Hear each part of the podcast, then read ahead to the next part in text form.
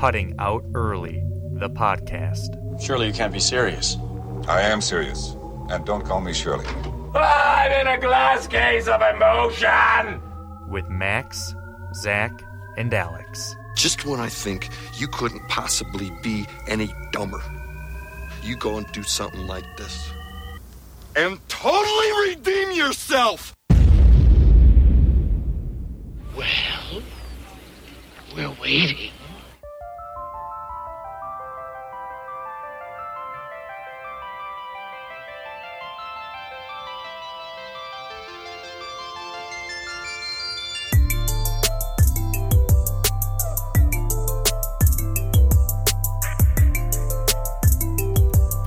Welcome, welcome, ladies and gentlemen, the Cutting Out Early podcast for this week, September 8th, 2020. How is everyone doing out there? Max Major, Alex Newth, Zach Montgomery. Gentlemen, how are we today? We're all here. We are all here. Big draft day. Big draft day. Yes, it is. I'm doing my draft right now. Show's going on. You, you guys have a draft coming up soon, right? In Like a 30 minute? seconds. 30 Yeah. seconds. Oh, boy. counting down. We're going to be doing it live during the show, so if you hear an interruption, that's what it is. Yeah. This is Hear that uh, little draft jingle.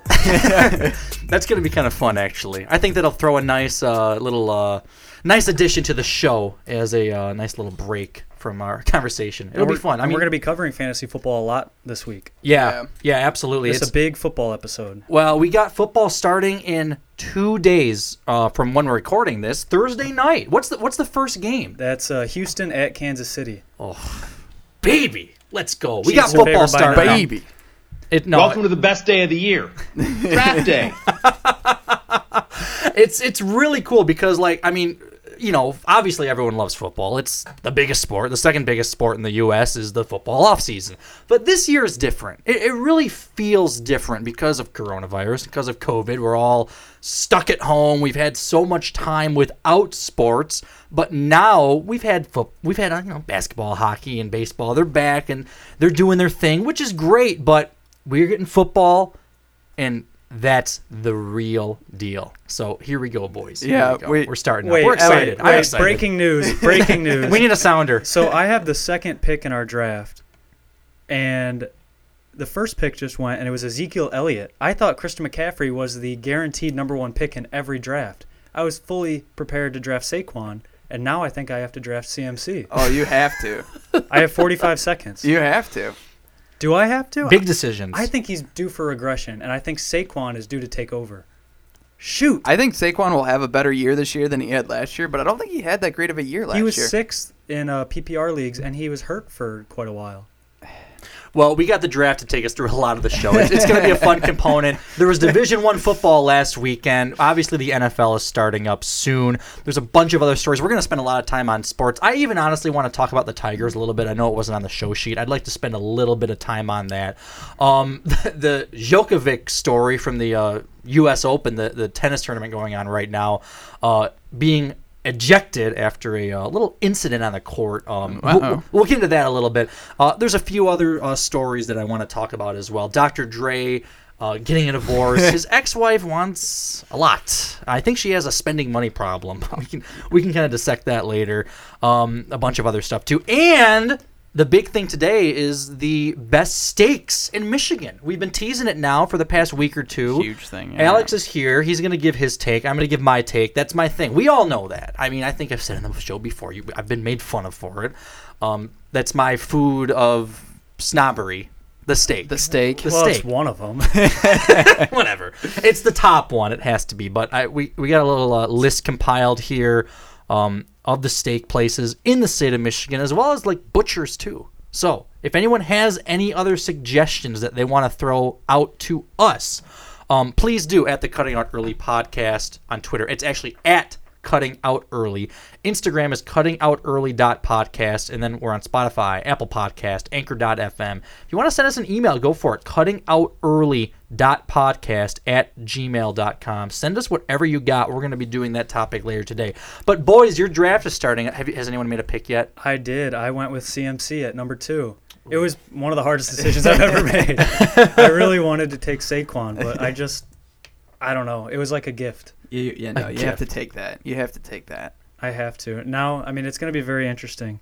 Uh, this draft. Uh, so we got to just to give some background. We got a 12 man draft. This is a half point PPR league, uh, snake draft. So I had the second pick, and now I'm going to have what the 23rd pick. Something like that. Where are you drafting, Zach? I know you're in this. Uh, yeah, I'm I'm 11, so I'm I'm coming up. I'll have to make two picks in a row, but uh, that's so what, what's what's your strategy? Because you're going to have 11, and then you're also going to have 14. So yeah. My you might get a low end running back there, or you might be able to go two high end wide receivers back to back. These next two picks are kind of big for me, but uh, we'll see. I, I don't like Clyde Edwards-Helaire, and I don't like Miles Sanders this high. I think they're good second round picks. I don't like them first round. So those are my two best options coming up right now. So we'll see. We'll I'm, see. I'm liking Austin Ekeler for you. That's who I would go with if I was in your Honestly, that's not a bad one. if I was in your draft position or Aaron Jones. The problem is, is they have a new quarterback in uh, L.A. right now. So Tyrod, right?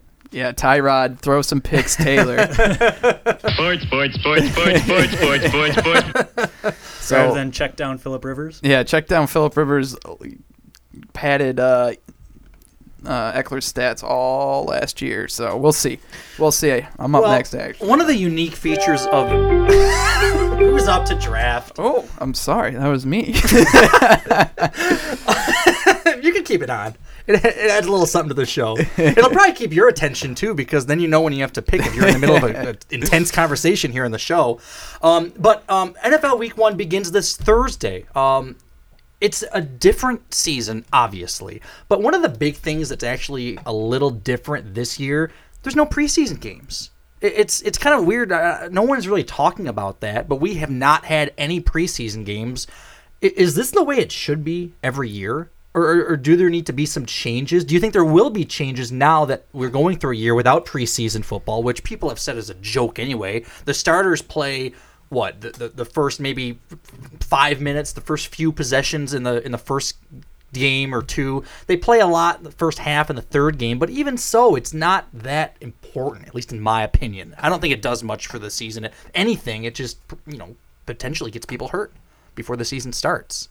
So that's just my thought. I, I'm fine with no preseason games. I, I think that there is some value to them because the, the preseason gives you a little hype before before the before the real season starts. for the you know? fans or the players? both. It gets the juices flowing. You know what I'm saying? It gets you thinking about football, and it, it gets you, uh, you know, just in the mindset. You know. Yeah, I'm borderline because on the one hand, every year I get really tired of the preseason by week four. I'm like, this is enough. I like I just want real football to start, and it's not like I watch the preseason games anyway. No. But Well, I watch bits and pieces. If the starters are playing, but I at the will. same time, this year I'm thinking, wow, like we're just jumping right into football. It's kind of weird. I almost want the preseason to sort of build some hype. So maybe like two weeks of preseason would be enough. It just it feels strange, you know. And I do understand that the teams do place some value, but I think the value really comes with those fringe players, the players who maybe they'll make the roster, maybe they won't, and so you kind of need to do some talent evaluation for them. But other than that, I would be perfectly fine if we just got rid of the preseason every year, just like this year. I think I'd be okay with it. Well, they've discussed it for for a while now, but I mean, it's all money. They're not going to. They need the TV deals. They have all those for the four preseason games, and it's not something the owners want to give up. So that's why I think it's held on for as long as it has.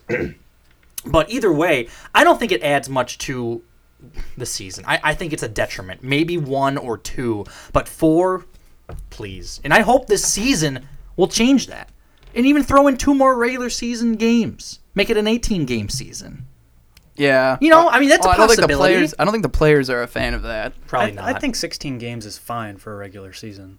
Yeah, I agree. It it almost if you add too much, it almost becomes like a it it dilutes a, a game. You know what I mean? It, it- for I think at 16, you're still at the point where every game sort of matters, especially toward the end of the season. And if you start adding games, it starts becoming like baseball, where it's like, oh, you know, I could be, you know, you know, five games less than 500, but hey, if I have a good second half of my That's- season, I'm fine. You that's know, not gonna happen We'll in just kick it into gear later. We Yeah. already have teams that rest all their starters the last week or two of the season if they have their playoff spot. Well, that's locked true, up. too. Yeah. So if you make it longer, I think you're only going to see more of that. Maybe Well- in the middle of the season, you give, you know, Odell Beckham Jr. a, a week off because he's got a, you know, a lame hamstring, but he could normally play if it wasn't a 20 game season or Fantasy players season. will be pissed. exactly. Man, that'd be a disaster. Every every game has to matter, I think, in football. Espe- Yeah. In a sport where you only play once a week, every game has to matter. Yeah. I have a feeling that this season is, is going to change preseason somehow. That's that's just my thought. I, I don't think we're going to go back to that normal four game format. It should though. I don't. The players don't like it that much. Well, I, And I don't think the I don't t- know, I don't I- think the TV deal is that valuable. I mean, no, like I said, no, like very few people watch preseason football, especially weeks one and two. So if you cut it to a two-game preseason, that's not losing very much value on a TV deal. The TV they want as value- much money as they can get. The TV value is regular season games. I, I they just that. package that in there. well, I, I don't know. I, I, I get there's a lot of moving parts behind it, but I mean, I guess we'll see. I, I mean, it's it's different. It's definitely different this year, and I don't mind it one bit. Where it's, we're just jumping into the season, so th- hey, it's fine. Whatever they do, they'll do, and they're gonna follow the money as they I mean- always do every year. So it is I- what it is. It's the NFL. I may not know the exact stats behind this or anything like that, but I it does have some value for the players that are on the fringe, right? That have something to prove to make the team. I don't know. I think the big names, obviously, I don't care for it too much because it's just they're on the team. They don't need to worry about it. They just need to worry about being injured. But the you know like you know the fourth string running back who needs a job next year, Sure. preseason is some value to him. So Uh, Alex, what are some of the bigger stories this week coming up in the NFL? There are a few things that. I know are uh, are people are talking about. So we we can do this one of two ways. I think the way we should do it is we should just start by talking about what some of our favorite matchups are this week and the storylines that go along with those. So of course we have the Thursday night game, the first game of the season. That's going to be huge. That's Houston at Kansas City Thursday night at 8:20 on NBC, and that's interesting because it's the battle of the two highest paid quarterbacks. Only recently this has happened in the NFL because you've got Patrick Mahomes, the what is it, 400 or 500 million dollar man, going up against Deshaun Watson, who just inked his deal last week. Uh, he just signed a deal, four years, 160 million dollars, to make him the highest paid player in the NFL by uh, average salary, Wow. 40 million dollars a year, what's Mahomes on average? Do you know? like 38 and a half. That's a money shot. That's a money shot. Yeah, Mahomes is like 38 and a half, and Deshaun Watson's is like 39. Oh, I see. Is what it ends up being. He just barely eked him out. I love watching Mahomes. I, I mean, ever since I saw him throw that left-handed pass like two years ago, his first his first season, I, I just said to myself, "This this guy is special. He- He's it's so fun to watch." That entire offense is awesome to watch too. That's It's- true. It is great with Tyreek Hill and and and all and George Kittle, not Kittle. Sorry, jeez. Uh, what's his name? The, the Travis Kelce. Travis Kelce. Yeah, yeah, the tight end. Very fun offense to watch. I think everyone roots for for for that team when they're on the field. So Speaking Absolutely. of George Kittle, I just drafted him. nice, Good good for you. Good for you. dude. I went with Kenyan Drake with my second pick. I I. I I didn't had like Drake it last year. I didn't like it, but it was a riskier one, and I kind of had to go for it. I think he'll be good in Arizona this year. I think he'll. I think he's going to improve because he was really hot at the end of last year when he got traded from the Dolphins. I think. right? Yeah, yeah. And I once they they traded away uh, David Johnson or didn't sign him or whatever it was, and I think now that he's the guaranteed number one, he's going to be. I mean, although he is in an air raid offense, which certainly doesn't help him, but They, they Uh, got to pass their running back too, I guess. Hopefully. yeah, they got to change it up sometimes, right? Well, I, I still want to. I still want to get to some of those stories, but the Bears play the Lions at one o'clock on Sunday this weekend. Uh, the Bears and the Lions. I am again this year, and I'll make my prediction right now, as far as their record goes. They're going to be I- battling for last place in the NFC North. Is that your prediction? No, not necessarily. They're going to be battling right for that sweet spot in the middle. You know, like the 6 and 10, 7 and 9, 8 and 8 area. You know, they're not rebuilding, but they're definitely not good enough to get into the playoffs and make something happen. Right in the middle ground where absolutely nothing happens. the Lions are good at one thing. It's making sure nothing happens with the end of their season. No playoffs and no rebuild. It's just kind of, you know, a, a purgatory situation. They're just kind of hanging out. You know, the forwards are having a good time, having a little fun experiment with their guys, and seeing the team play. And, you know, I'll pass the team on to my daughter. And I'll, pa- I'll pass it on. She'll pass it on to her daughter. It'll just be like a family heirloom going back to back. And we're going to be 8 and 8 every season. We're going to be kind of good, but really not really. But hey, people are okay with that, right? I mean, I guess so. They they still sell tickets somehow, but six and ten. I think the six Bears. and ten. You're, you're calling six and Six ten. and ten. I, I I, think- think, they're gonna do nothing special this year. I think it's gonna be another joke and another frustrating season. Six and ten. Nothing's gonna change. It's gonna be the same old Lions. SOL baby. Every single time the season finishes. SOL. I, the thing about the Lions is their their offense has to be fun to watch, right? As long as Stafford stays healthy, like they're they're gonna have a decent offense for you to watch. But um, I th- I think that I think the defense is gonna just I don't even know like handcuff them. I don't even know like it's just.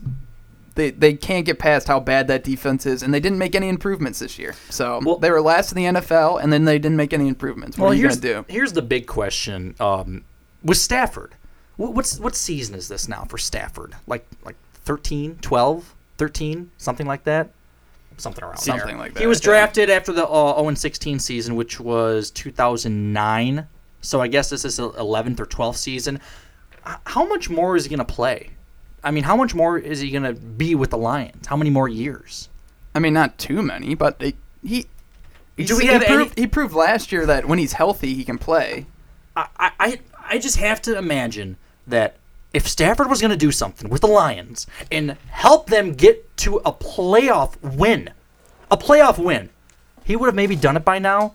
Do you think there's going to be some type of resurgence this season or next season or however many seasons he has where he can actually win a playoff game? I've, I've totally lost hope. And Well- it's too bad because it- it's going to have to start all over again with a new quarterback and a new system. I don't think Stafford is at the age where he's going to be able to make any significant improvements where compared to where he already is.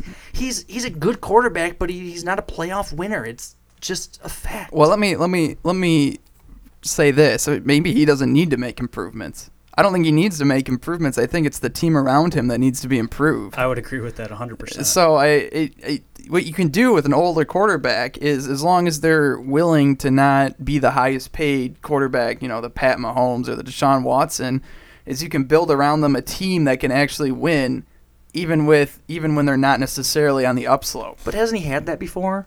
He he had that in 2013. Um, I mean, when, the the season he passed for over 5,000 yards. He had a good team around him. He had a good defense. He had a very strong defense So- with Suh. He was able to control the defense. I- they, did, they were one of the best defenses in the league. I hear this argument a lot, and how many years did I don't know New Orleans have a great team around Drew Brees?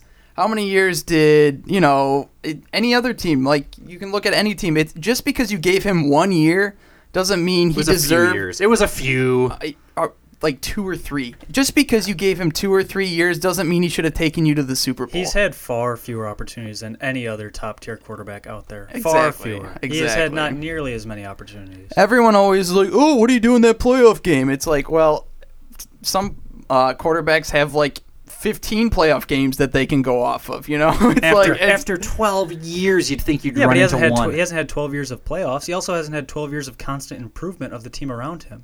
The Lions' talent has been like a roller coaster. Some years it's up, some years it's down. yeah, but you'd think you'd run into one by now, right? One playoff win? How about in the Lions, you know, how many year history? We haven't had any luck. We haven't had a playoff win since the 90s. Well, that goes to show Stafford's the best quarterback that the Lions have probably ever had. Look I at- know, but he's only responsible for about half that time. look at New Orleans.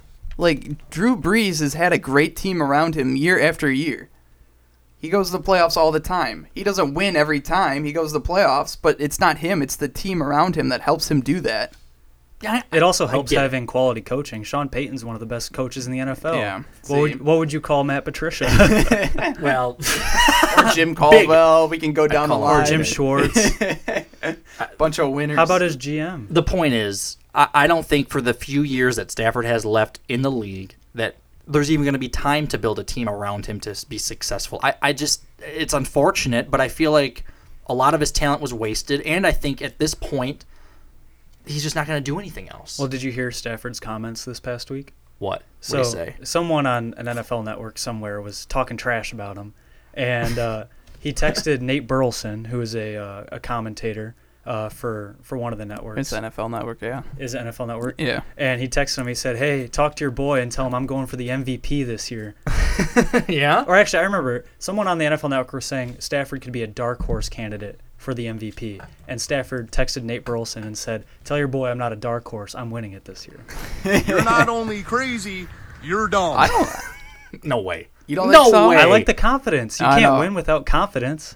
You don't go into a season and go, eh, I'll give it my best and maybe I'll win the MVP, and then and then stumble your way into the NFL MVP award. I have no problem with him saying it. I just don't think it's going to happen.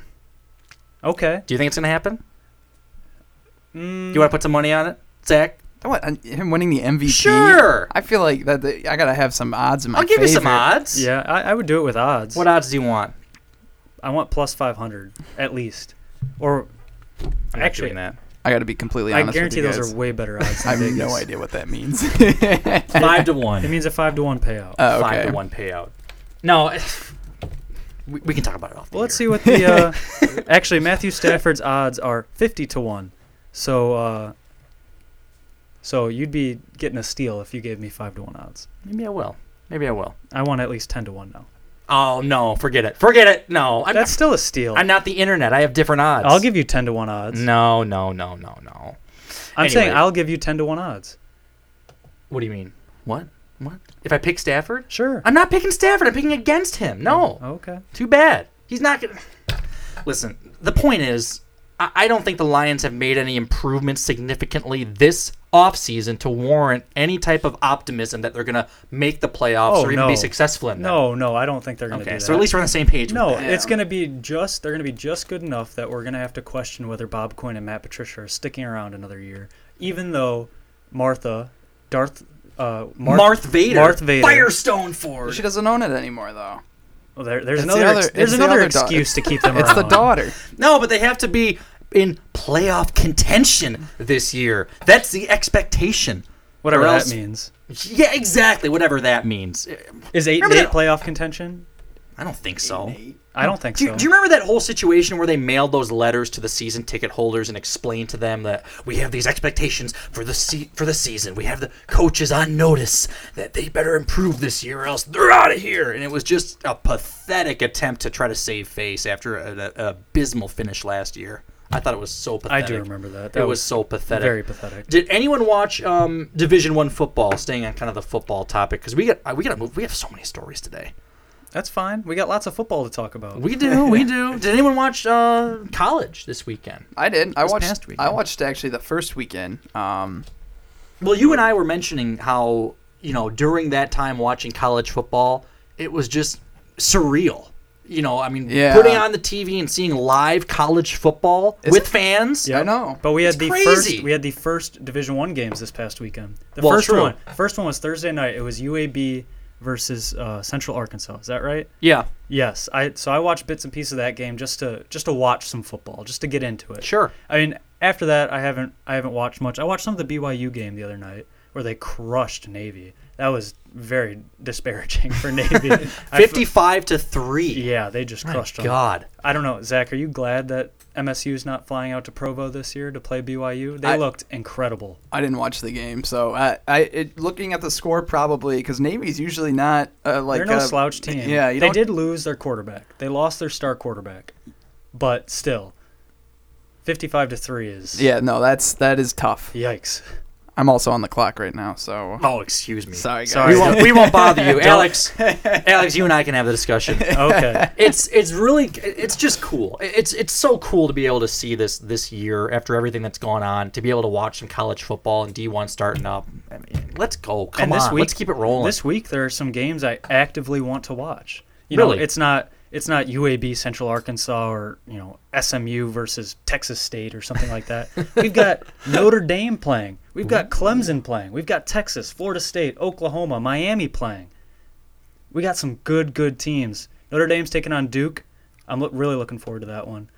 You know, my mom's in huge- basketball. Let's No. about Duke and basketball. No, That's no, about no, it. No football, but How good is Duke in football? oh, not good. I Notre Dame's think favored by 20, but I get Oh, to watch least. Notre Dame play football. I'll Number take, 10. I'll take Notre Dame. Give Duke the points. My God. No, I I don't know. Don't you think they'll be a little rusty first week out? Take the big points. I don't think Duke has anything. I, I don't. I, I think it's going to be a blowout, a complete blowout. We've got Clemson and Wake Forest. That's a conference game, and Clemson's favored by 33 points. Who, who are you taking um, with the points? I'll take Clemson, honestly. Really? Yeah, I think they're gonna come come out fired up. You know, Dabo doesn't give a shit about the COVID. Just just all in the past now. We're ready for football. Yeah. Toe meets leather. Noon. It's it's it's fun. It is fun. But there are some good games this this uh, this weekend. When are the Spartans playing? Spartans are not playing, unfortunately.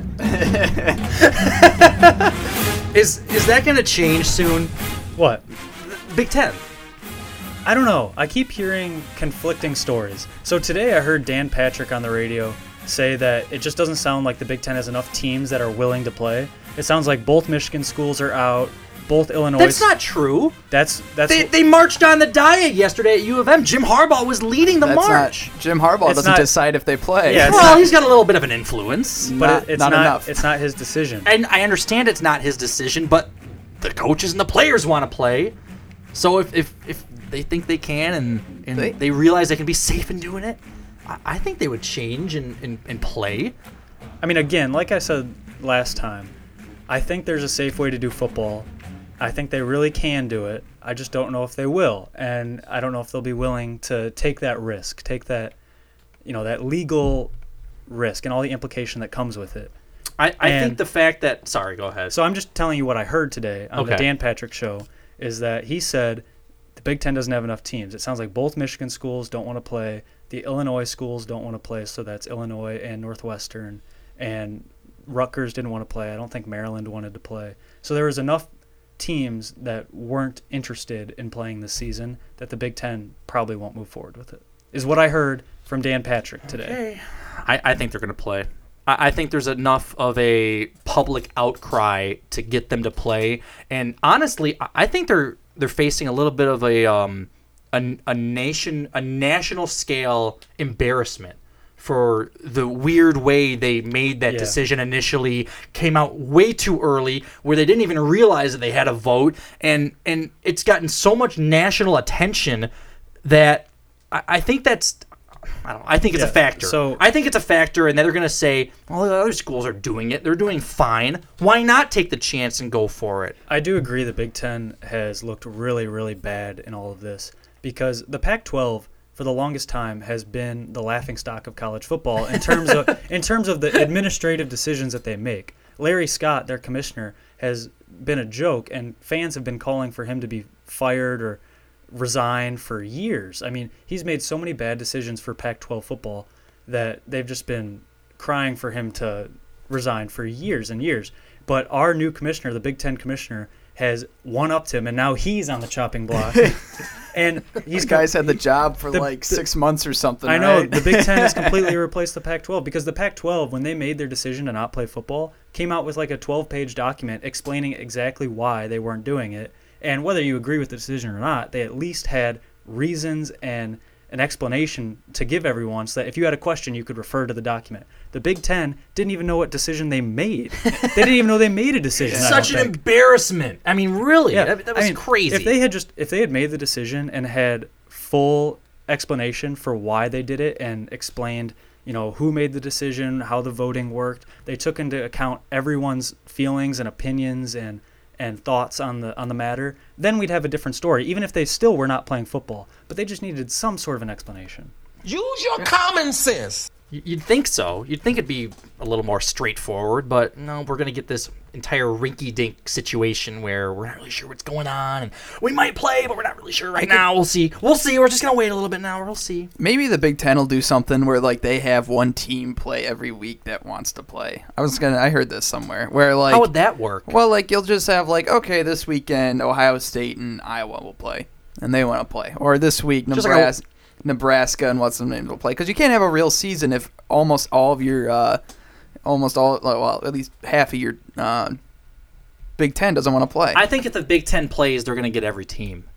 I, I think there's gonna be a decision made where th- this is my prediction. I, I really think by the time October rolls around, every team in the Big Ten is gonna be playing and have games scheduled this year.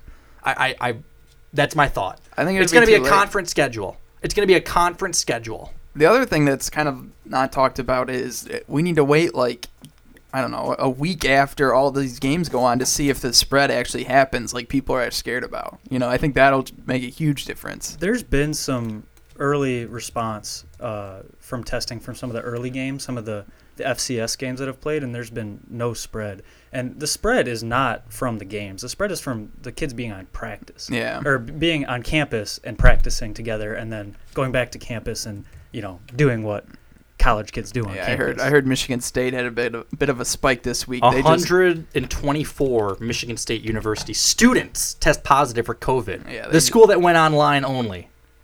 It's the uh the they're It's well, off campus. Yeah. It's, it's East Lansing. Everyone living in their homes and probably partying it up.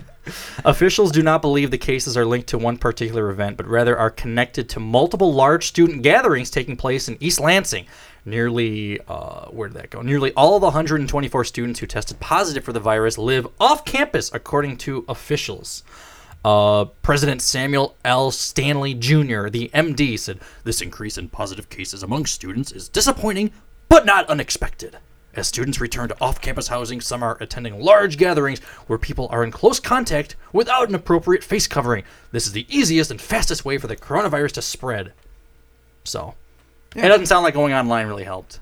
I don't. I, I don't think. Well, I Maybe in person classes would have had less the cases. we'll never is- know. The thing is, I- I- mm. It might, well, you never know. going online just took away the responsibility from the university.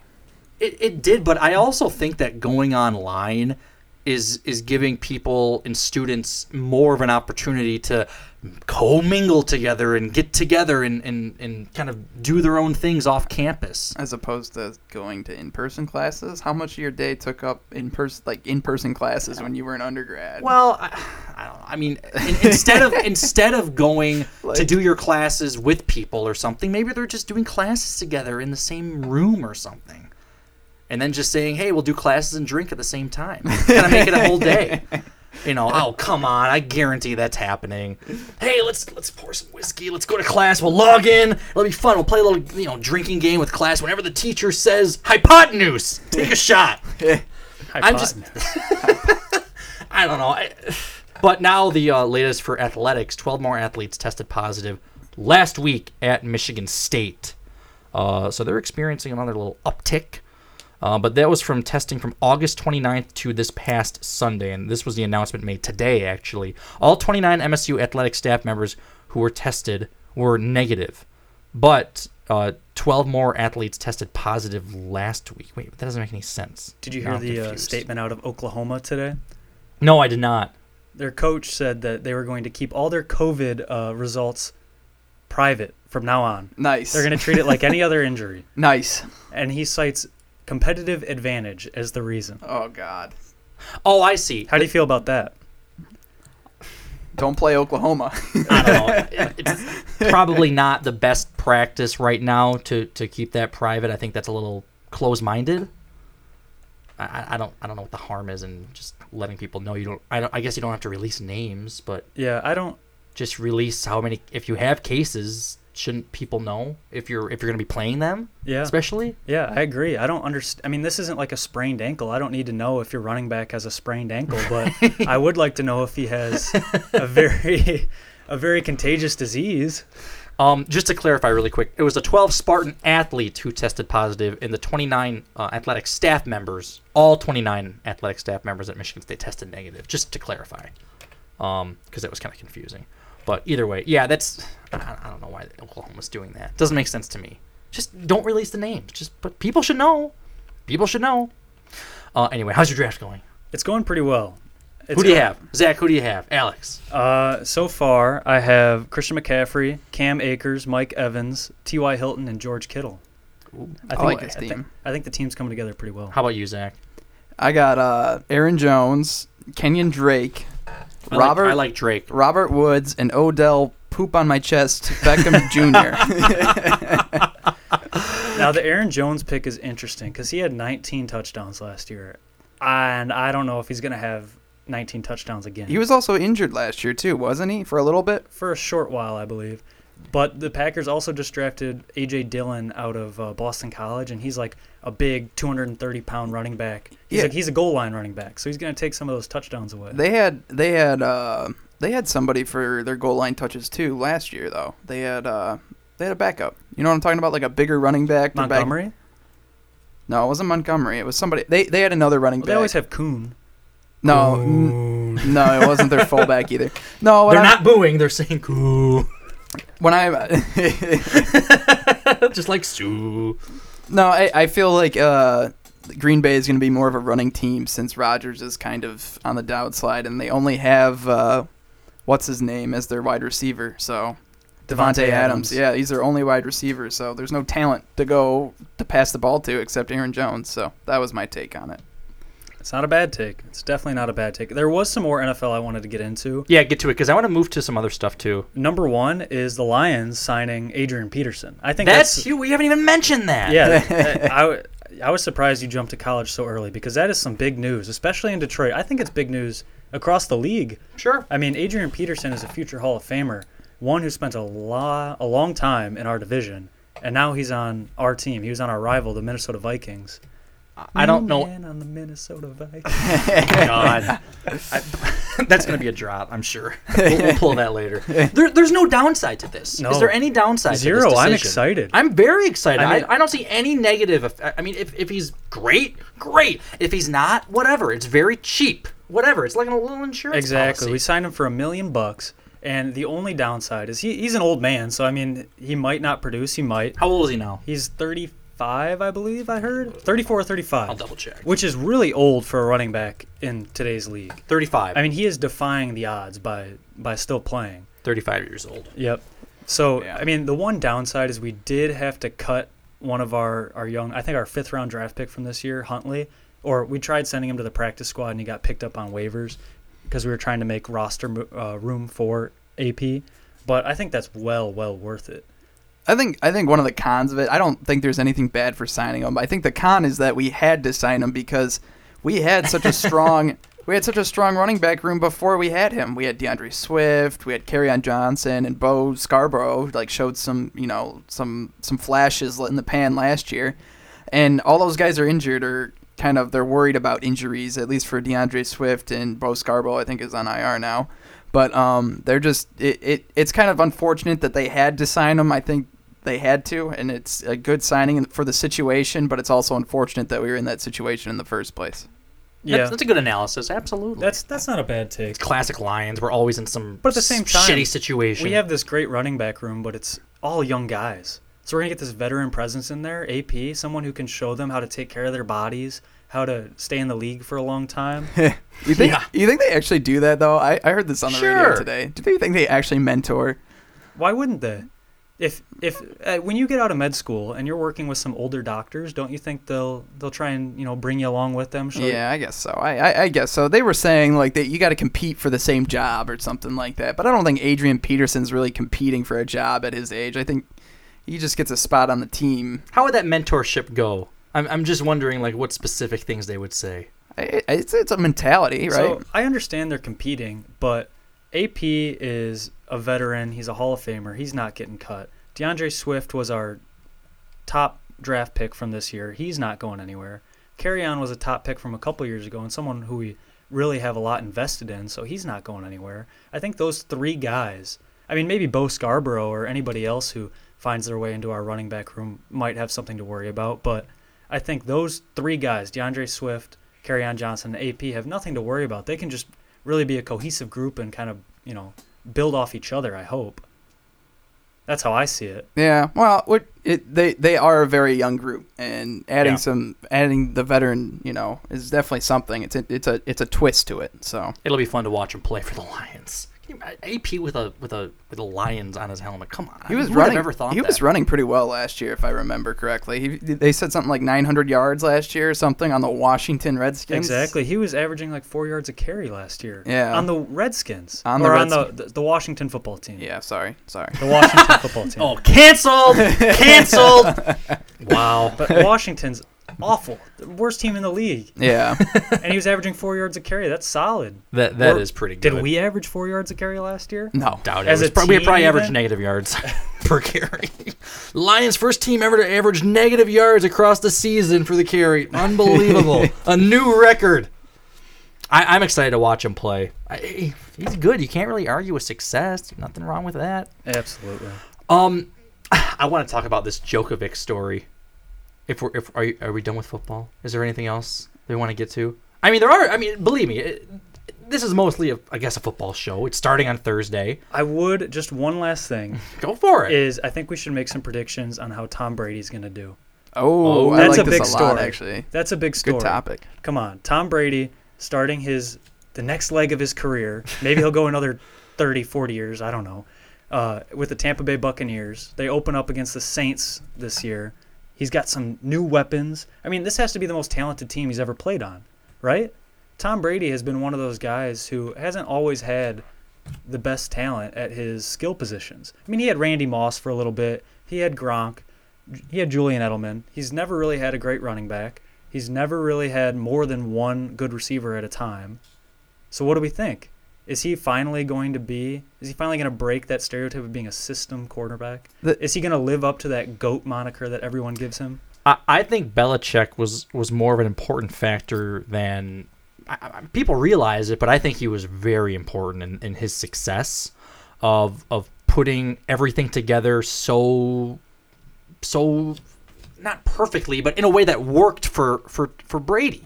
Um, they they were so successful that duo, and and now that it's split up, and I, I get he's the head coach, he's not the quarterback coach, but he's still the head coach. He's going to make the ultimate decision. I- I don't see Tom Brady having that level of success. I, I think he's going to fall off this year. I think that the the change of changing teams after being on the team for so long in 20 years 20 or 19 years or so however long it was with new england i think that change is something he's never gone through and i get he's an, an unbelievable quarterback best quarterback ever. And that's that's a hot is that a hot take? I don't know. No. best quarterback ever.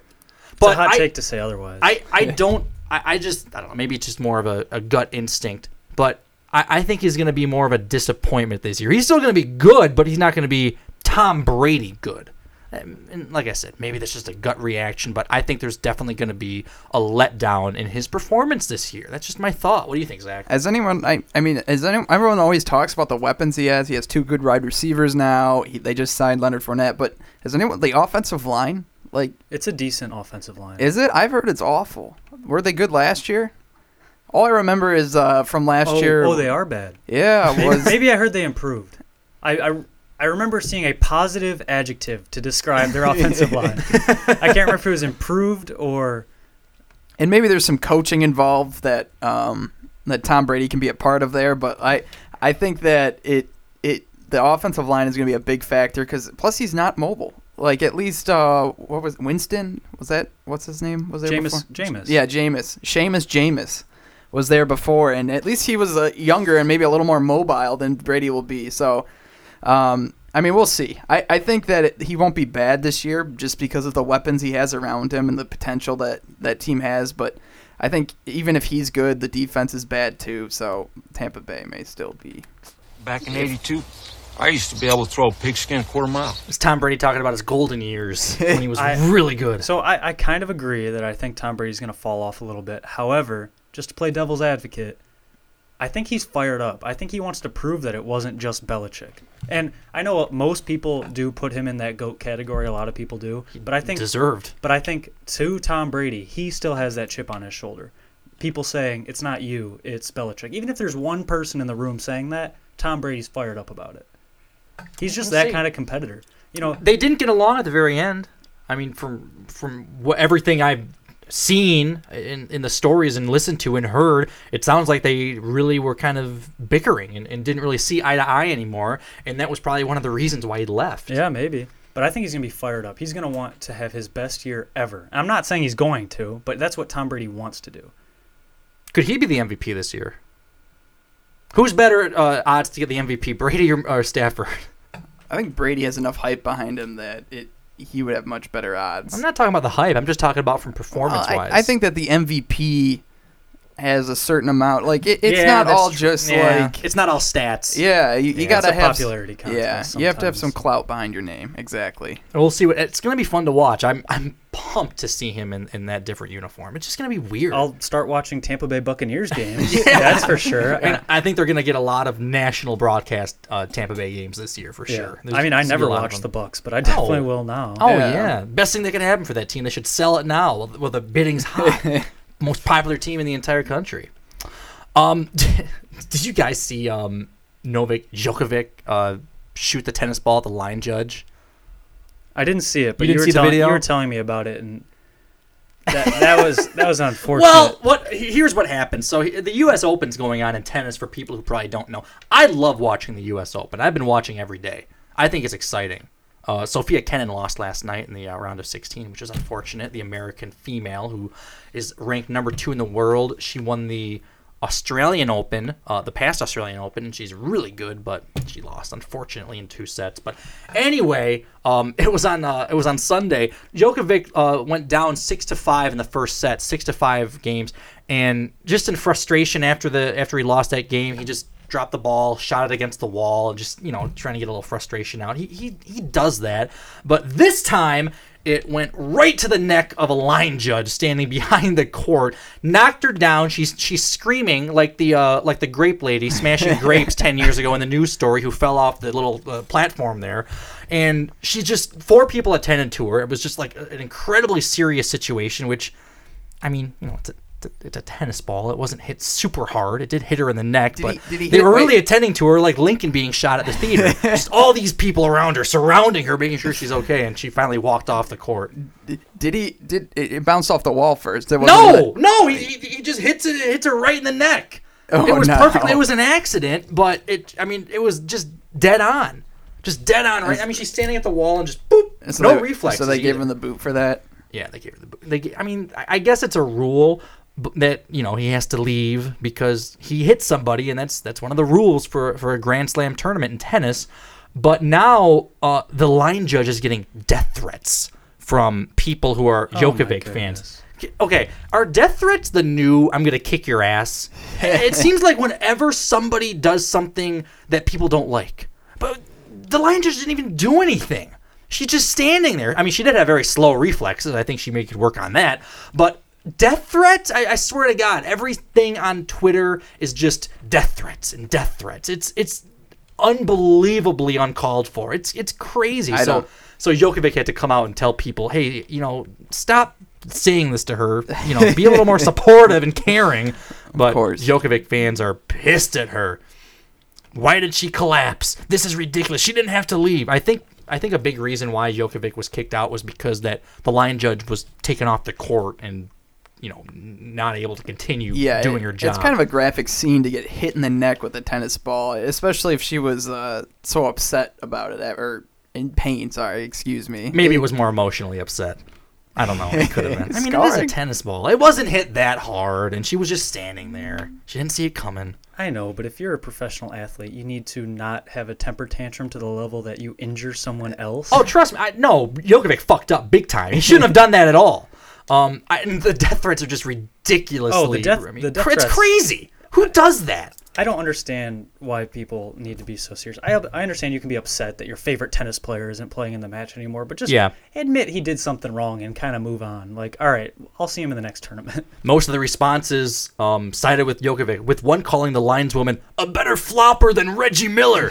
Others pointed out she hadn't taken evasive action and that Djokovic didn't mean to hurt her. On her now deleted Instagram account, oh wow, she's deleted social media. Wow, that's big. That's big.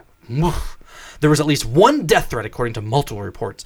Particularly cruel were comments that she would soon join her adult son, who died in a bicycle accident. Oh my God. Never mind that there was no question That's what Djokovic's awful. punishment punishment would be. There, there, there was no debate that he was going to get kicked out. It was going to happen one way or another. But uh, yeah, that's uh, That's ridiculous. That's It's disgusting. crazy. Come on, people. It's like, jeez. the lineswoman was examined by medical personnel and worked no matches Monday, recovering in her hotel. I hope she's doing okay. I think she is. I didn't know tennis had such a cult following like that. Well, every sport does. I like watching tennis. I- Am I the only one here that uh, would you flip on a tennis g- match if you're watching? if Rafael Nadal's playing or Djokovic or Federer or something or Serena. No. You you wouldn't you you're flipping to the channels and you wouldn't stop. I honestly no, I honestly don't care if Alex, it's on. Did you ever watch a tennis match? I watch the like the semifinals or the finals of of the major tournaments, but I don't watch much. No, Majors going on right now. U.S. Open. I know I'm not. Championships watching. coming up this weekend. There's too much sports on right now. Actually, Are we being overloaded with sports, or is our tolerance just way too low? yeah. Well, so I think our tolerance we is way too We low. had so long without any sports, and now we're just getting flooded with it that it's really tough. You know, I've you know made other plans and have other things that I'm doing at this time, so that when I sit down to watch sports, you know, I want to just choose like one game to watch, not the three that are on that night plus you know four in a different sport or something like that. And I've been really trying to watch the uh, NBA playoffs right now. LeBron is incredible. Jimmy Butler is incredible right now. The Bucks are about to get beat, and they're the number one overall seed. They're about to lose tonight because Giannis is out. With Is he really? Yeah, ankle injury. I think. Wow, that's wild. Yep. So Heat are gonna blow the Bucks out four to one. My prediction. We'll see if it happens tonight. Hot take. Hot take. Uh, it's not that hot. I've seen it before. We need a hot take sounder. We do. so I I have not uh, been following tennis because I've also been watching a lot of golf lately. Oh, yeah. a lot of golf. Oh, yeah. I watched Dustin Johnson win the uh, DJ. yeah the FedEx Championship. too good. Now, do you Too thi- good. do you- speaking of golf, just if we can go off on a tangent real quick. Well, um, if you want to go to the bathroom, Zach, feel free. We're gonna be talking golf for the next five minutes. Oh no, no, no! I, I was I was watching the other day. I was watching my man Ram. Really? Well, well, we had. Well, Ram. Rom. Oh, Jon sorry, Rahm. Ram. Yeah, yeah, yeah. The bathroom's still right there. I'm, ki- I'm surprised. That I'll was just- pretty. Did you enjoy it? I'll just take. Well, I so I had I had some uh, invest into it. So I had uh, I had we we each got a player for our fantasy football league, and depending on how they finished, was your slot in the draft, right? That's so, true. Yeah, yeah. So I got Rom. That's how you say his name, right? Ram. That's right. Yeah, Mhm. yeah, yeah. And if I remember correctly, he was down like he was down a ton, right? He- And then he came back and he ended up winning, and he uh, went into overtime with Dustin Johnson, and they both had some monster putts to stay in it. Yeah. This was two weeks ago. That Yeah. was that was l- two. Yeah, two weekends ago. Yes, yes, yes. Yeah. So I, it was a good it was a good match. So you didn't w- watch the FedEx Championship No. this uh, this weekend, where Dustin Johnson won a fifteen million dollar prize. Oh, did he actually win this weekend? Yes. Good for him. So you only watch because of the uh, fantasy football implications. You never would have watched otherwise. Yeah, but it was still really entertaining. They- has they this went changed your tune, and maybe you'll start watching more golf Well, after this a- experience? A, big factor is that I don't have cable at my apartment, so Oh. it's not really. I mean, I can. Are you doing okay? Is everything okay? Are, are, are, you- okay? Well, let's just say the lights are still on, and, and leave it at that. Oh my He's on a student budget. Give him a break. cable! My God, I'd li- rather live in a box. no cable, please. I don't know. I'm one of those guys who I, I get how everyone's cutting the cord, and I, it makes sense because there's so many streaming services, and there's still ways to get live TV. But there's something about just sitting down with a remote, one remote, and just flipping it on the TV guide. It's all right there in front of you. You can search. You got everything there. You got your DVR. It's just I don't know. The convenience of cable is something I would not want to live without. I'll I'll pay whatever it costs. Just just whatever whatever it is. for for sports and news, I'd say that cable is way better. But I mean, I don't. I I do watch sports, obviously, but I don't at news. I don't flip it on very often. I can get my games either at my parents' house or in, in questionable methods. So I, I personally watch Hulu Live. Hulu Live is great. is it? it has all- Live? yeah, it has all my local channels, all the national channels, sports, news, everything. Please advertise with us. we're, we're we're begging you. Hulu Live has sports. Wow, amazing. Who would have guessed? God, if they get a big surge in subscriptions this week, we'll know why. But what I wanted to what I wanted what I wanted to ask was do you find it weird that they just had the FedEx playoff this past week and the US Open is this next week. Next week, right? Well, it's just Not this weekend but next weekend, right? it was just because of the weird year. Everything was Right, but pushed the, Fe- back. they had the FedEx playoff yeah. and then they continue the season. Well, is this is this still part of this season? You know what I mean? Is this is this still part The of the US Open? Yeah. Or, or I, I, it's weird because like the new season starts at a different time this year, and I'm not sure when that date is. So I, I don't know. Is the new season starting? Is, I mean, the, the FedEx. That's the that's the end of the season, right? Right. I So yeah, that's a good point. How are they doing it? Or are they starting a new season now? Is the season starting over? well, they didn't have a U.S. Open or a Masters Yeah, I know. this season. Yeah. Right, and those are big events for FedEx points. So did they just finish the season without having those events, and now these events that are coming up are going to no be part of next year? Who knows? Because Nobody. they I don't think anybody knows. because they already had some majors this year. They had the uh, they had the uh, PGA Championship. yeah, they did. They did. Right. So they already had one major this year, and they canceled the the Open, the Open Championship, the British Open. Okay, you're getting you're getting things confused. Um, the uh, gosh, the Masters are coming up in November. No, but the U.S. Open starts next weekend. U.S. Oh Open yeah, golf. you're right. You're right. You're right. But they're still gonna have the Masters in November. the middle of November. Yeah, uh, the weekend, Who knows? What a weird year. the weekend leading up to the election. I think Halloween weekend. The uh, the which one? The Masters? Yeah, I believe so. How, no, no, no, no. November 12th through 15th. Oh, Yeah. oh, oh. After everything settled down. Oh, I thought it was my birthday weekend. I guess. pretty- I guess not. Sorry, Alex. Not going to watch the Masters on your birthday. I apologize. Um, no one knows what's going on this year. It's it's it's really weird. Um, this this big story about the wildfire in California. It's it's now ten thousand acres of uh, of fire, which is which is horrible. And um, you know, it's it's obviously big news right now, but it started from of all things a gender reveal party gone wrong sets ablaze half of California. It's the craziest thing I've ever heard. Here's my question: How can you have a gender reveal party when the baby doesn't know its own gender yet? You know, Alex, that is the most intelligent thing I think you've ever said on this show. Ever. Oh my god. That's a great point. I think gender reveals part they should be canceled. I am too smart. I am too smart. I am too smart. I am too smart. S-M-R-T. I mean S-M-A-R-T. Alex with the hot take right there. He's very smart. What do you mean hot funny. take? It's kind of funny. it's, no, it's hilarious. It's hilarious. But uh, first of all, yeah, you're right. Gender reveals party they, they should be canceled because you know they need That's not very. PC of the parents to decide what their kid's gender is. I is. agree. I agree. And it's also the most ridiculous practice oh, that emerged out of social media influencers trying to gain a little more clout. So I'm going to have a party and I'm pregnant. He knocked me up. We're going to tell you what the baby's going to be and this big blowout, but it's all about me. That's what this whole thing is. It's all about me. The whole party is for me, and you're going to know if my baby has a penis or a vagina in a few minutes by this big explosion. And we're gonna light half the state of California on fire in the meantime. All part of the plan. All part But of the the plan. Insta post is great. Oh, it's I got worth it. 75 likes. Um, what does it say now? It's 16% contained as of today, Sixteen percent. which is nothing. They, the fire officials say it's one of the most dangerous fires Oh they've seen in the area. It was caused by a quote unquote smoke generating pyrotechnic device, a very vague term that could be anything, used at a party on Saturday morning in El Dorado Ranch Park in Yucaipa, Did you about did, 70 miles east of Los Angeles. Did you see how much money they're fined?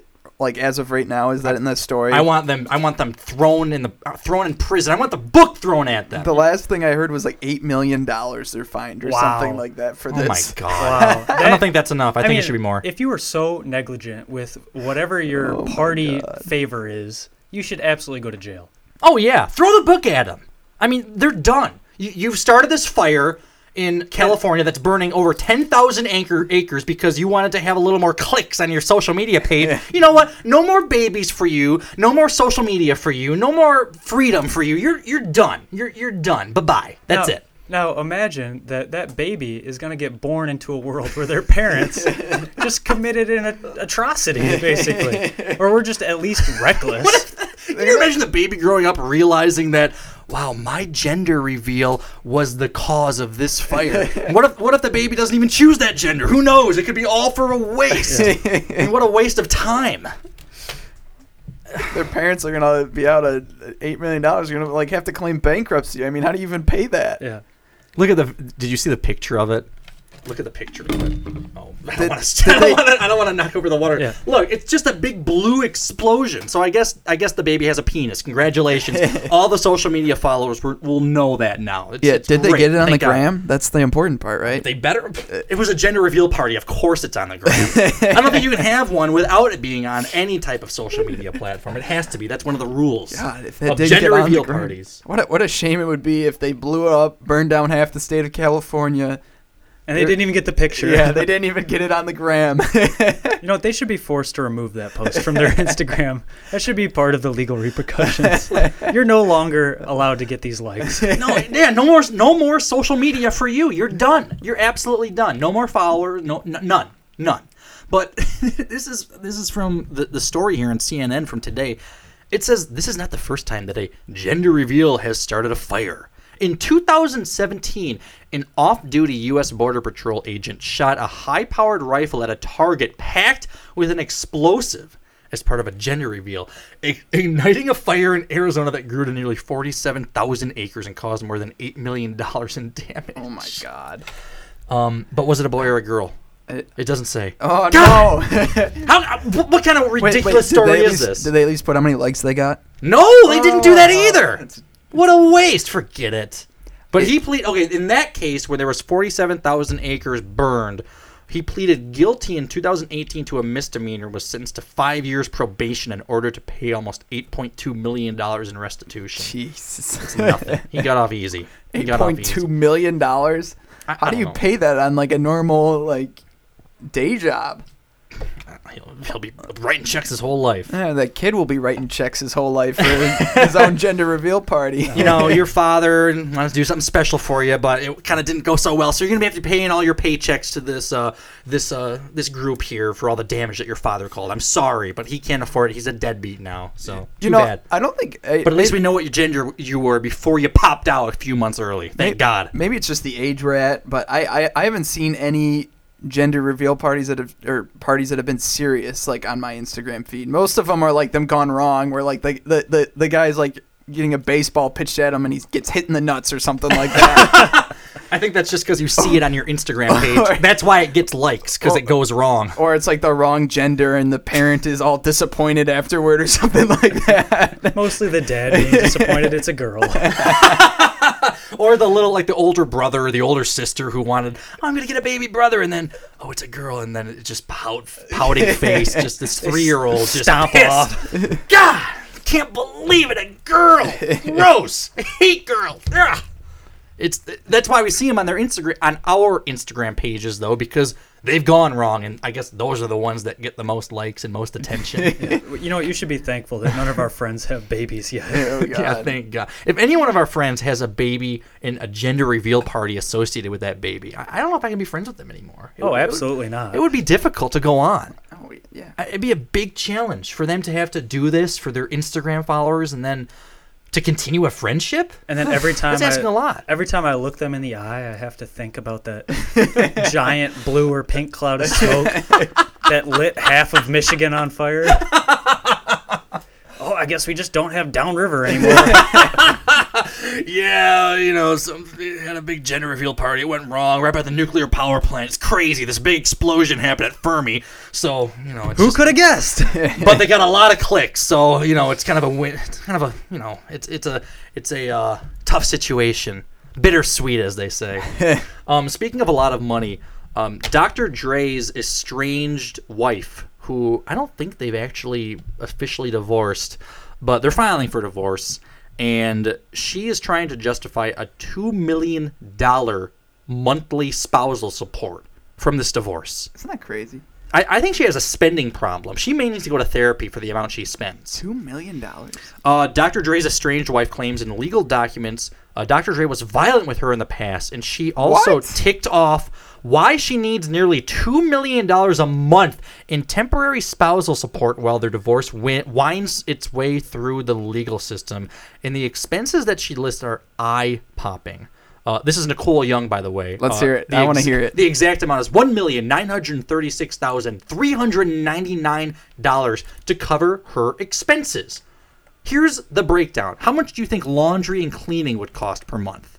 per month. These are all per month. For me, at least five, six thousand dollars. Well, that's nowhere near what Nicole Young wants. She wants ten thousand dollars a month for laundry and cleaning, clothes, hundred and thirty-five thousand dollars per month on clothing. I, I should get into the clothing business and do it. it I'll do it. I'll do it for half that 135,000. for clothes. Where, where is she shopping? I don't know. for for for clothes that are that much money. What, what is this? I don't know. I gotta talk to her. I'll do it for That's half. that's still what is that? That's still five percent, right, of what her monthly budget or whatever. Yeah, it's not over yet. Believe me, it's not over. Uh, education, sixty thousand dollars a month. Education. I don't know what. What does that even mean Is she going to school for her kids? Who her, for her kids? Dre's kids are not young anymore, aren't they? In their early twenties. Yeah, I'm not sure.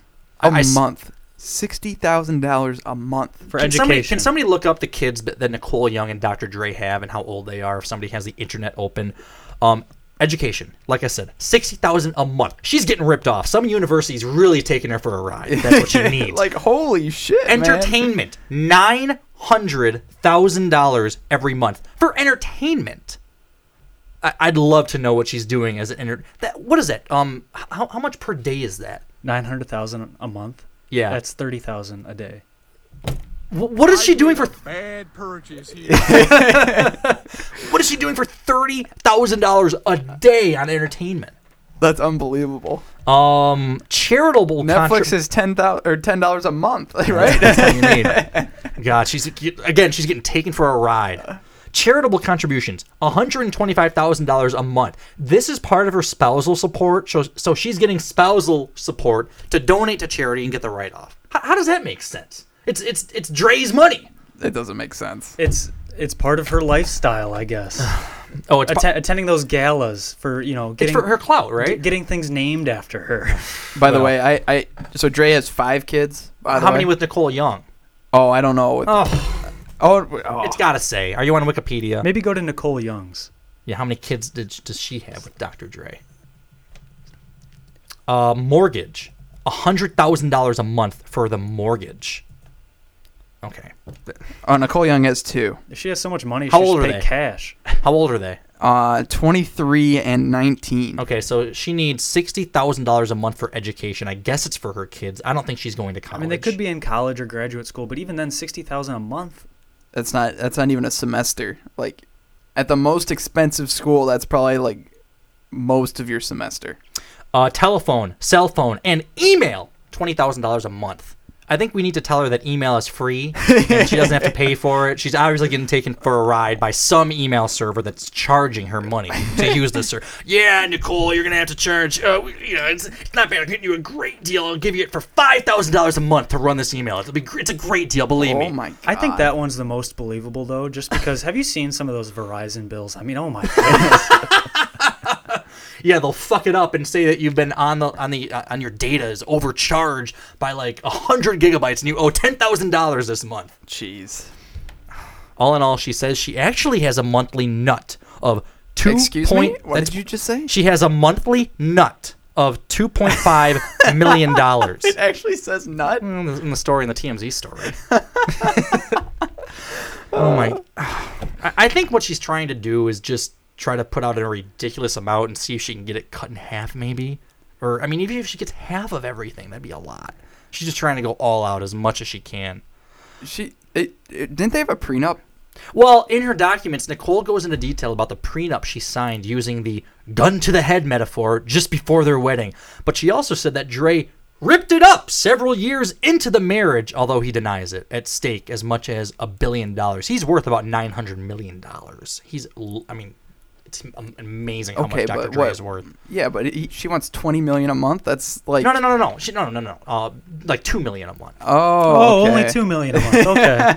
A month! A month! no, no, it's ridiculous. It is absolutely. I'm being ridiculous. sarcastic. But do you think she says, "Well, well, Dre ripped it up a few years into the marriage, so it's, it's just null and void." Yeah, I, I, I'm sure their lawyer ripped it up too. the copy that he had is totally shredded, so it Oh just my doesn't. God. Nicole said things really fell apart April 1st, claiming Dre was intoxicated at their West LA home when he started yelling at her, "Fuck you, fuck you, get the fuck out, go to Malibu." So go to his other home in Malibu. So I guess he's kicking out of her, her his home in West LA and ordering her to go to their home in Malibu. So Oh darn. it's a rough life. Oh boy, what a, what a ridiculous story. Um, gosh. Okay. How's your draft guys go- going? Any other uh It's almost it's almost over. Is it So done? We're in the we're in the boring rounds right now. Yeah. You start picking up backup quarterbacks and get your kicker and your defense set. This is you get the you get the wild picks now, like the ones that that could burst or like you know if they they have uh they have good potential, good upside. I want to get to um the stakes because we got to close the show with that. But there was one video that I wanted to play for you guys that's really funny. Um, do you want to bring it up the uh the the boneless wing thing? Yeah, I don't think it needs much introduction, but I got the video queued up. a, too. a Nebraska man, he he went to a city council meeting and he had a very interesting pitch to make. I think that's that's the only all the intro it needs. Why don't you play? it? It's it's fancy. Roll the audio. Roll roll, roll tape. What roll a tape. tease! Lincoln has the opportunity to be a social leader in this country. We have been Oh no! God. casually ignoring a problem Oh. that has gotten so out of control that our children are cas- throwing around names and words without even understanding their true meaning and treating things as, as though they're normal. I go into nice family restaurants and I see people throwing this name around and pretending as though everything is just fine. I'm talking about boneless chicken wings. Oh my god! I propose that we as a city remove the. Excuse me, I'm trying to. Yeah. Excuse me. I propose that we as a city remove the name boneless wings from our menus and from our hearts. These are our reasons why. Number one, nothing about boneless chicken wings actually come from the wing of a chicken.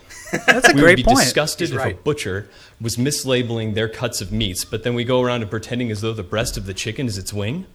Number two, boneless chicken wings are just chicken tenders, which are already boneless. I don't go to na- order boneless tacos. I don't go and order boneless club sandwiches. I don't ask for boneless auto repair. It's just what's expected. And then number three, we need to raise our children better. Our children are raised being afraid of having bones attached to their meat. That's where meat comes from. It grows on bones. we need to teach them that the wing of a chicken is from a chicken oh and it's delicious. It is delicious. I propose that we rename boneless wings in the city of Lincoln. We can call them buffalo style chicken tenders. we can call them wet tenders. Oh. We can call them saucy nugs or trash. Saucy nugs. We can take these steps Or and show the country that where we stand, and that we understand that we've been living a lie for far too long, and we know it because we feel it in our bones. Thank you. Thank you. Empowering. There's there's all of six people at the city council meeting. so so poorly attended. But yeah, that's that's perfect. That's so funny. I, I can't agree more. Stop calling them boneless wings. They're really not. They're chicken nuggets that are tossed in some sauce I, I mean, really, is there a difference between boneless wings and chicken nuggets? or, They're- or tenders. yeah, ten, well, tenders just cut into like I four think, pieces. I think you can call them chicken tenders, but chicken nuggets are like the the dinosaur shapes that your mom pulled out of the oven when you were like five. True, true. Chicken nuggets are like How about chicken tender Almost like- minis? Mini chicken tenders. Is there is there something Right? shameful about eating a chicken tender. yeah boneless chicken wing. Is that a kid's food? I don't think so. I don't. I'll order chicken tenders sometimes. Eh. Not at a Chicken restaurant. Right? Chicken really. tenders is a kid's food. Oh yeah. But like a boneless No. chicken wing is that is that is, Is that that, better? shameful? Well, yeah, it, it's not. It's it's not as masculine. What as about a what about wing, regular what about wing. wings over? Wings over is just chicken tenders tossed in sauce. They're boneless wings. Well, They're like he's probably pissed at them for their full, name. They They're full to size tenders. This and, is making me really and hungry. By those the are my my favorite wings Well, from they back ch- in back in East Lansing. Right? wings. Wings? Did you just call them wings? They're Oh, not wings. You're right. Sorry. They're No, not wings. the- you're gonna get you're gonna get his my, pissed again. my favorite saucy tenders, saucy nugs. No, it's true. It is. It is more of a uh, a childish form of chicken. But no, he's right. He's absolutely right. It's it was a funny clip. no, it was very good. But um, Keep it on the food train. yeah. Meat Food grows train? on bones, right? Oh does yeah. grow- Wait, wait, Let's what talk about s- some meat. What about steaks? Wait a second. Wait a second. Wait a second. I, want to do one more thing before I get to the steaks. Oh. One more thing. One more thing. I gotta play this clip. This is really funny. Um, this uh, this plane in Hawaii caught on fire as it was landing. and it was a it was a crazy scene. Um, there, was a it was a kind of a close call. I don't think anything bad happened, but it was a 767 just taken off from Hickam Air Force Base in Honolulu when one of its two enormous engines caught fire. There are two videos chronicling the emergency. Um, everyone was okay. It was uh, one from inside the cabin and one from the ground, where the where the, where the two videos were from. But um, let's see, I, no one was injured, which is good. But there was some great commentary uh, from somebody recording the video. Uh, from their apartment building, and um, it sounded like an explosion. Started spitting out flames from the engine, and uh, it's it's just. Oh my god. Yeah. Oh my god. Oh my god, is it gonna crash? It looks like it went around. Is it Oh in the my air right now? Yeah. Did you just see the fire come out of it? Thank God I was in my room. I have the chills. That is so scary. great commentary. Like, at that point. it, it was it was kind of a wild scene, um, but nobody was injured, thankfully. But uh, I, I had to play that commentary. very well done, very well done. Props to you. But uh, steaks. I'll get to steaks. I could use a steak right now. That sounds really good. We've been eating a lot of steak lately. Yeah, we have. Well, it's it's all for show prep. I mean, Exactly. it's, it's it's all part of the business. Right? You gotta gotta do your part. So we've been teasing the best steaks you can get in the state of Michigan, and this could be from a restaurant, it could be from a butcher, it could be from anywhere. You know, you could cook it yourself, whatever it may be. But uh, we're trying to figure that out. Uh, like I said, I'm a foodie, I guess. I'm a steak snob, I guess. That's what people say. I if if I'm gonna eat a steak, it's got to be good. I'm not gonna eat a subpar steak. What a waste. I'd rather have uh, mini chicken tenders or saucy nugs, whatever it is. Saucy nugs. I mean, I just want something. But if I'm getting a steak, I want a good one. So we're trying to come up with a list of where you think you can get the best steak in the state of Michigan. But you went on um, your UP trip a couple weeks back, and you had a few. Yes. Well, I had I had two. So Yeah. so what kind of brought this up was there's an M Live article, the top steaks in Michigan. Right. By the way, shout out to M Live who does the top whatever in the Michigan in Michigan. They do a really good job. It's yeah, it's a really really great resource to have, Yeah. especially when you're traveling and looking for for a certain type of food. Love so it. so I went on their list and I was looking for some good steaks up in the UP where we were traveling, and Elizabeth Steakhouse or Eliz- Elizabeth's Chop House, excuse me, located in Marquette was on their list. It was number three, and it was really really hyped up. And to be honest, I wasn't a big fan. I didn't think it deserved the hype. Oh no. I thought it was very overrated. I thought they were the fanciest restaurant in the UP. I don't think they were the best steak. It was a very good steak, don't get me wrong, but it didn't blow me away. Well, that's that's pretty good. No, I, I I've never been there. I'd love to go. I go through Marquette, but after the way you describe it, I'm not sure anymore. I it wasn't that bad, I guess. But the, the place that the list was hyping it. I did read through the list a little bit. I don't have much of a take on steaks here, probably the least out of all you guys. But but I the the list was really hyping up this place. So it, and if for it to be the top ten in Michigan, it like it must be at least pretty respected. How how was the dining experience? Oh, experience? it was wonderful. The service was fantastic. The presentation on the plates was wonderful. Isn't this the place that gave you the Caesar salad, but it was the it was Oh. an, it was an entire leaf of lettuce or something like that? Yeah, so it's it's a technique that Max just recently told me is common when you grill the Caesar salad. This was not a grilled Caesar, so it was a little bit weird. Where you just take the whole I don't even know what you'd call it. It's not a head at that point. a stalk, a stem, a stalk of romaine. Sure. A huge leaf of lettuce. A big stalk of Yeah. romaine. And so they, they took a big hunk of it and they shoved one end in a bread roll, which is a little bit weird, draped an anchovy over the bread roll, and then drizzled the Caesar dressing and the croutons on top of this lettuce. So I had to chop it and mix it myself, basically. So it, it was stuck in a in a ball Roll. of bread. Yeah. And there was also croutons.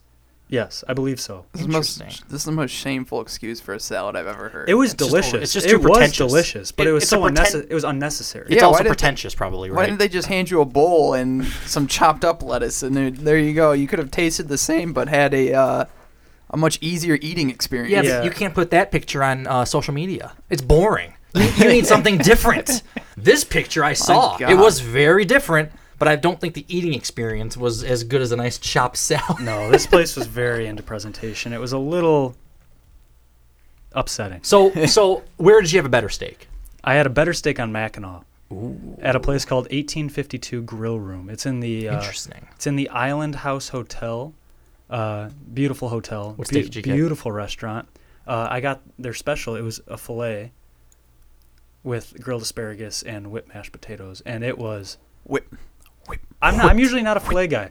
I usually go for a New York strip. That's my favorite cut of meat. is. But I was I was feeling a fillet that night, and it was on. It was a special special tonight. I wasn't about to argue with their chef, and it was it was delicious. You were thinking about it. Though. I I love Bring the chef out here. I'd like to have a conversation with him before I place my order.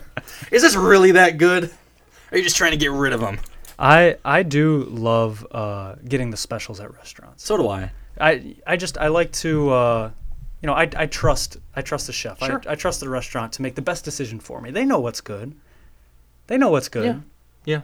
Um, I will say that ribeye is usually my go-to. I'm mostly a ribeye guy. I do like strips. Honestly, fillet might be third. Um, I, I- I mean, if you want to throw like porterhouse and, and T-bone in there, I mean, all that is is a, is a New York strip and a fillet. So, you know, if you want to compare that as a cut, whatever. No, no. But I think the main cuts really are a ribeye, a New York strip, and a fillet. That's that's pretty much what you're going off of, unless you want to get like a sirloin steak. But pfft, forget it. Not on my watch, definitely. um, I, I got to admit something to you guys, and I don't know if this is a good take or a bad take, but Costco and Sam's Club, in my opinion, sell some of the best meat They absolutely that you do. can get. They absolutely do. Uh, Zach, you've had Costco's meat or steaks or, or Sam's Club's meat, right? Uh, yeah, yeah. I'm sure you have. Of course. They have, first of all, a great price. USDA Choice or Prime, you can get either one. And they cut them thick. They're fresh. They taste fantastic. You season them right. You grill them right. I, I got to give Costco and Sam's, es- especially Sam's. I've had good luck at Sam's Club with their meat. Shout out to those guys because if you want some really good steaks, that's my recommendation. No question about right, it. Right, and that's not even Detroit specific because you can Yeah. get great steaks at any Costco. That, Sure. Every Costco I've been to has had really good quality meat. Uh, you and I went to the uh, uh, London Chop House last week for show research, of course. We did. Yeah, the only reason we can write it off. Yeah, a course, business of course. expense. Believe me, we're, we're, we're not paying taxes on that. That's for sure. but um, I, I've been there once before, so this was my second And time. I had never been there. This I got the uh, the boneless ribeye, and man, it was outstanding. That was That's- the that was the best steak I've had in Detroit, in the Detroit area. really Yes. What'd you get? I had the fillet again. w- Again, I'm not a fillet fillet guy, chance. but I was I was in the mood for whatever reason. Next time I go, I will try their strip because I'm sure it's very good. That was the thickest fillet I've ever seen. It was like four inches tall. It was more tall than wide. I think it was like 10 inches tall. it was massive. It was tough. It was like one of those giant burgers you order, except it was just all meat. All fillet, all fillet. Good béarnaise sauce, a good combo. Delicious béarnaise. Absolutely. Their French onion was some of the best French onion I've ever had. Would you agree? I mean, Yeah. you had it too, and that Oh, was yeah. fantastic. There's no question about it. Fantastic French onion. London Chop House killed it. I, I, was, I was really. We got to get you there, Zach. Where is it? It- it's right across. It's it's right downtown. It's uh it's right downtown, right by the Penobscot building, right across from the Caucus Club. I have no idea what I'm talking about. No, I don't. Right I live around down there. right around. Yeah, you only live down there. You live in Midtown. Excuse me. This is downtown. It's right downtown. You can't miss it. It's been there forever. It's a good place. It's a good place. I was impressed. Um, I I still think the DAC probably is the best steak I've ever had. Really? Yeah. You think so? Yeah. I, I mean, think so. I've enjoyed the steaks at the DAC that I've had. I think that's my favorite steak ever at the DAC. they have Creekstone Farms steaks. Dry aged. Yes. That's the way to do it. It's the source of the meat is a huge, huge factor, and Creekstone Farms is one of the best. They're one of the best in the way that they grill it or cook it at the DAC for whatever whatever they do. Whatever they do to season it and cook it right, man, is it out? That's that's my favorite steak. It has to be. It really does. It's up there for me for sure. Um, the other ones that I wanted to throw out there, uh, at least for some of the best steaks in Michigan, in my opinion, I don't think you've been here before, but the top of Motor City Casino is Iridescence. I have not, but I need to. Top of the hotel. We need to go. It's it's uh I got the uh, the bone and ribeye there, and oh my god! Again, dry aged. When you get a good steak, it's got that crust on it. That j- I mean, it, it's got such a flavorful crust, real thick chart, a good sear, and then you cut it and It's cooked perfectly. A medium rare, at least in my opinion, it's it's perfect. And the flavor at, at Iridescence was was out of this world. Um, it's it's up there with London Chop House, in my opinion. I think they do an incredible job, and I'd love to go back. We got to check it out. It's another one that I want to go to again. I've been there a few times, and I've never been let down there. There's no question about it. Another place that I went to recently, this year, was the first time that I've. I, I may have been there a long time ago, but I've been Gaylord. Uh, have you heard of Bennethum's? I have not. They always advertise on the highway. It's it's one of those big billboards. It's, it's That's got how a- you know it's good. It's got a shit ton of reviews, but they're all great reviews. Yeah, that's the the billboard is where, I no no no. It's got a lot of good reviews, and um, I was there on a golf trip with uh, with Adam and my brother and my dad, and and I tried this uh, this American Wagyu steak. Uh, I believe it was a strip, but wow, I I gotta tell you, that's up there. I drive back just to get that steak again. It was on their specials list, which, as we said, we love the specials, and it was perfect. How so far of a drive is it? Bennethum's, Gaylord, I don't know, three, three hours, three and a half hours. Hmm. Now, Not too bad. now here's something just to get a little change of pace here. That something that you probably disagree with is I know you are really a big fan of dry aged meats. Love dry aged meat. And or wet aged. I've Not as good, but okay. I've realized as I've tried more and more steaks that dry aged steak isn't always worth the extra cost to me. I think there's something to be said for a fresh, fresh cut of meat. That's what my dad says too. Actually, Yeah, he prefers that. And I'm I'm starting to realize that I probably have a cap on how aged my steak can be because you can get steaks that are you know 30 is pretty common, but you Yeah. can get steaks that are 18 day, 30 day, 45 days, sometimes up to 65 or 70 days aged. And I'm realizing I have a cap of about 30.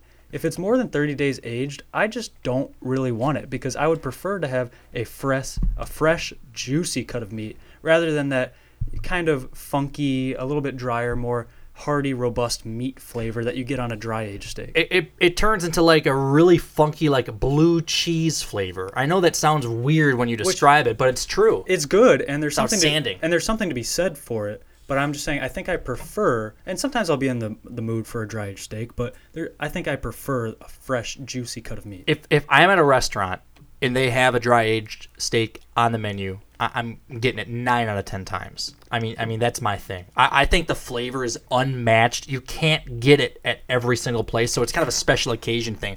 But man, a, a dry aged steak is just like nothing else. It's a different food. I think. I, I really think it's in a different category of food. Which is which is fine. It's still a steak, and there can be great fresh steaks and dry aged steaks and wet aged steaks. But a good dry aged steak with that funky, really meaty, nutty flavor, it, it, it just can't be beat. It I will can't say, be beat. One of the best, one of the best steaks that I've had was an Allen Brothers steak. The one we got in Reno when we, when we visited my uncle out in Reno. Back in high school, right? Yep. Back in No, no, no, college, No, back in so- college. sophomore year of college. That's right. That's right. We went and visited my uncle in Reno to do a little skiing. Yeah. And uh, we got an Allen Brothers steak, which is out of Chicago. Yeah. But why don't why don't you tell them what Allen Brothers does that makes it special? Allen Brothers is a meat distributor out of Chicago. They dry age their steaks in house in this room with walls lined with rock salt. On the walls, they have these industrial fans blowing massive wind. Hurricane like. Hurricane like winds in this facility while these steaks just sit there for 30 or more days. Hurricane winds, walls made of salt, just sitting there, aging away. And that's their trick. I mean, a lot of places do that. I mean, uh, that's, that's how you dry age it, but their facility is incredible. And the way they create the hurricane like wind is, is really unique. So, an Allen Brothers steak, if you see it on the menu and it's dry aged, a treat. I know. It It's a sounds treat. The salt hurricane sounds a little gimmicky, but oh my god, is it worth it? So if I if I'm going on a nice date and I need a steak, what is the best bang for my buck in terms of best steak, shortest drive time, most accessible? Because I if you guys say DAC, No. I can't I can't go to the DAC. I know the answer. What is it? Mr. Paul's. Really? I think so. Is it? Now here's the thing. Mr. Paul's is my favorite restaurant. That's that's for sure. They don't have the best steak in the world, but they're very, very good. And I think they're mostly reasonably priced. The steaks are not in the $50, $60 range for a single, unless you get one of those Chateaubriand for two or one of the tomahawk ribeyes. uh, that Great are steak. also for two. Yeah, they're great. We've- Those are the steaks I've had. We've had them. We've had them. They're great. But I mean, a lot of their steaks are in the $30, 40 dollar range. You get Or the table. less even, maybe. Yeah, they can be. It depends on the cut, but they're still outstanding steaks. Fairway Packing just uh, supplies to them uh, the best Caesar salad in the world. Top French onion soup in the world. Is it normal for them to make it right at the side of the table like that's that? Their, that's their thing. Well, no, I, Mr. Paul's does that, but is, do other restaurants do that? No, I've heard really. of other restaurants doing that. There's a couple. The Caucus Club does it downtown. Okay. I don't know of any other. There's a place in Madison Heights that does it, like at 12 Mile and I 75. It's like a show while you're while you're waiting for your dinner. Well, Yeah. it's cool because the, the thing about a tableside Caesar is you know the dressing is 100% fresh right there. It's a, a- Caesar dressing is like making a mayonnaise where you have to have the egg yolk, the oil, and kind of mix it up and get that consistency of like a like a mayo. I know it sounds kind of weird, but it really is. That's how the dressing is. And Yeah. they're able to do that right at the table, and, and man, they do a good job. So you're going on a date. I, I still think Mr. Paul's is a winner. It's not overly pricey. You're going to get great service. It's a cool atmosphere. You could have some good music playing, trumpet player, mm. little piano playing. piano, yeah. It's it's it's the way it is. But man, it's, it's you can't go wrong. And I don't think you're going to spend a fortune at Mr. Paul's. You'd spend more at London Chop House. Way more at London It, Chop it, House. it is relative, but yes, yeah. There's no question. So, anyway, those are some of the best steaks that I've had. I'm trying to think if there's any other good ones that I've really had. The one thing I will say, and I have to mention this, in Toledo, I know it's not Michigan, but the past month I went to a place called Mancy's in Toledo, number one restaurant on TripAdvisor. Mancy. Mancy's. Uh, this place, a hundred years old. Did you review them on TripAdvisor afterward? I've never left a review on TripAdvisor. I just read them. you got to pay it forward. No, no, no. They don't want to hear my reviews. They go on for pages. One star. That's a good thing. Mancy's in Toledo had one of the best ribeyes I've ever had. I was blown away. Blown away. So if anyone's through Toledo and they want a steak and they think to themselves, where can I go? Mancy's is the place. Yeah. And I'd be willing to drive there just for that steak. There's no question about that one for sure. How about Copper Rock? Copper Rock's good. I, they have Allen Brothers steaks. Um, they're, they're very good. One time I went there was not as impressed as the other time. I'm not sure why. Maybe it's a little hit and miss. Uh, Copper Rock is the steakhouse inside of the Four Winds Casino in New Buffalo, Michigan, on the west side. They also have a Copper Rock location at their South Bend location in Indiana. But their steakhouse is really good. Allen Brothers Steaks. And yeah, I agree. Some of the best steak I've had. Best French onion I've had there again. They have a Oh, really good French, onion. is so good. It comes and they coat the entire bowl in cheese. It's it's, like a ball of cheese that they bring out to your table, and Really? inside is French onion soup you can't and and a porcelain bowl. You need to be very careful. right from the broiler, piping hot. But yeah, the steak is really good. I'd put it up there. It's I, I wouldn't put it up there in the level of the DAC or ir- even Iridescence or London Chop House, but a solid steak for the west side of the state. State probably the best steak you can get, steak you can get on the west side of the state. In out in my opinion, Maybe. I would imagine so. Yeah, I'm I'm really excited to get over to this that side of the state when I finally move to try some of the places because I've Oh, got yeah. I've got a list from that M Live article that I'm just dying to try. The, the last thing I'll mention is on um, last week. I went to uh, a Ronnie's downtown at the Eastern Market. Ronnie's Meats, right at the Gratiot Central Meat Market, which is a great place. Um, and uh, they're, they're doing the business there. Everyone is. Have you you've been there, right? Have you have you never been there, Alex? Never.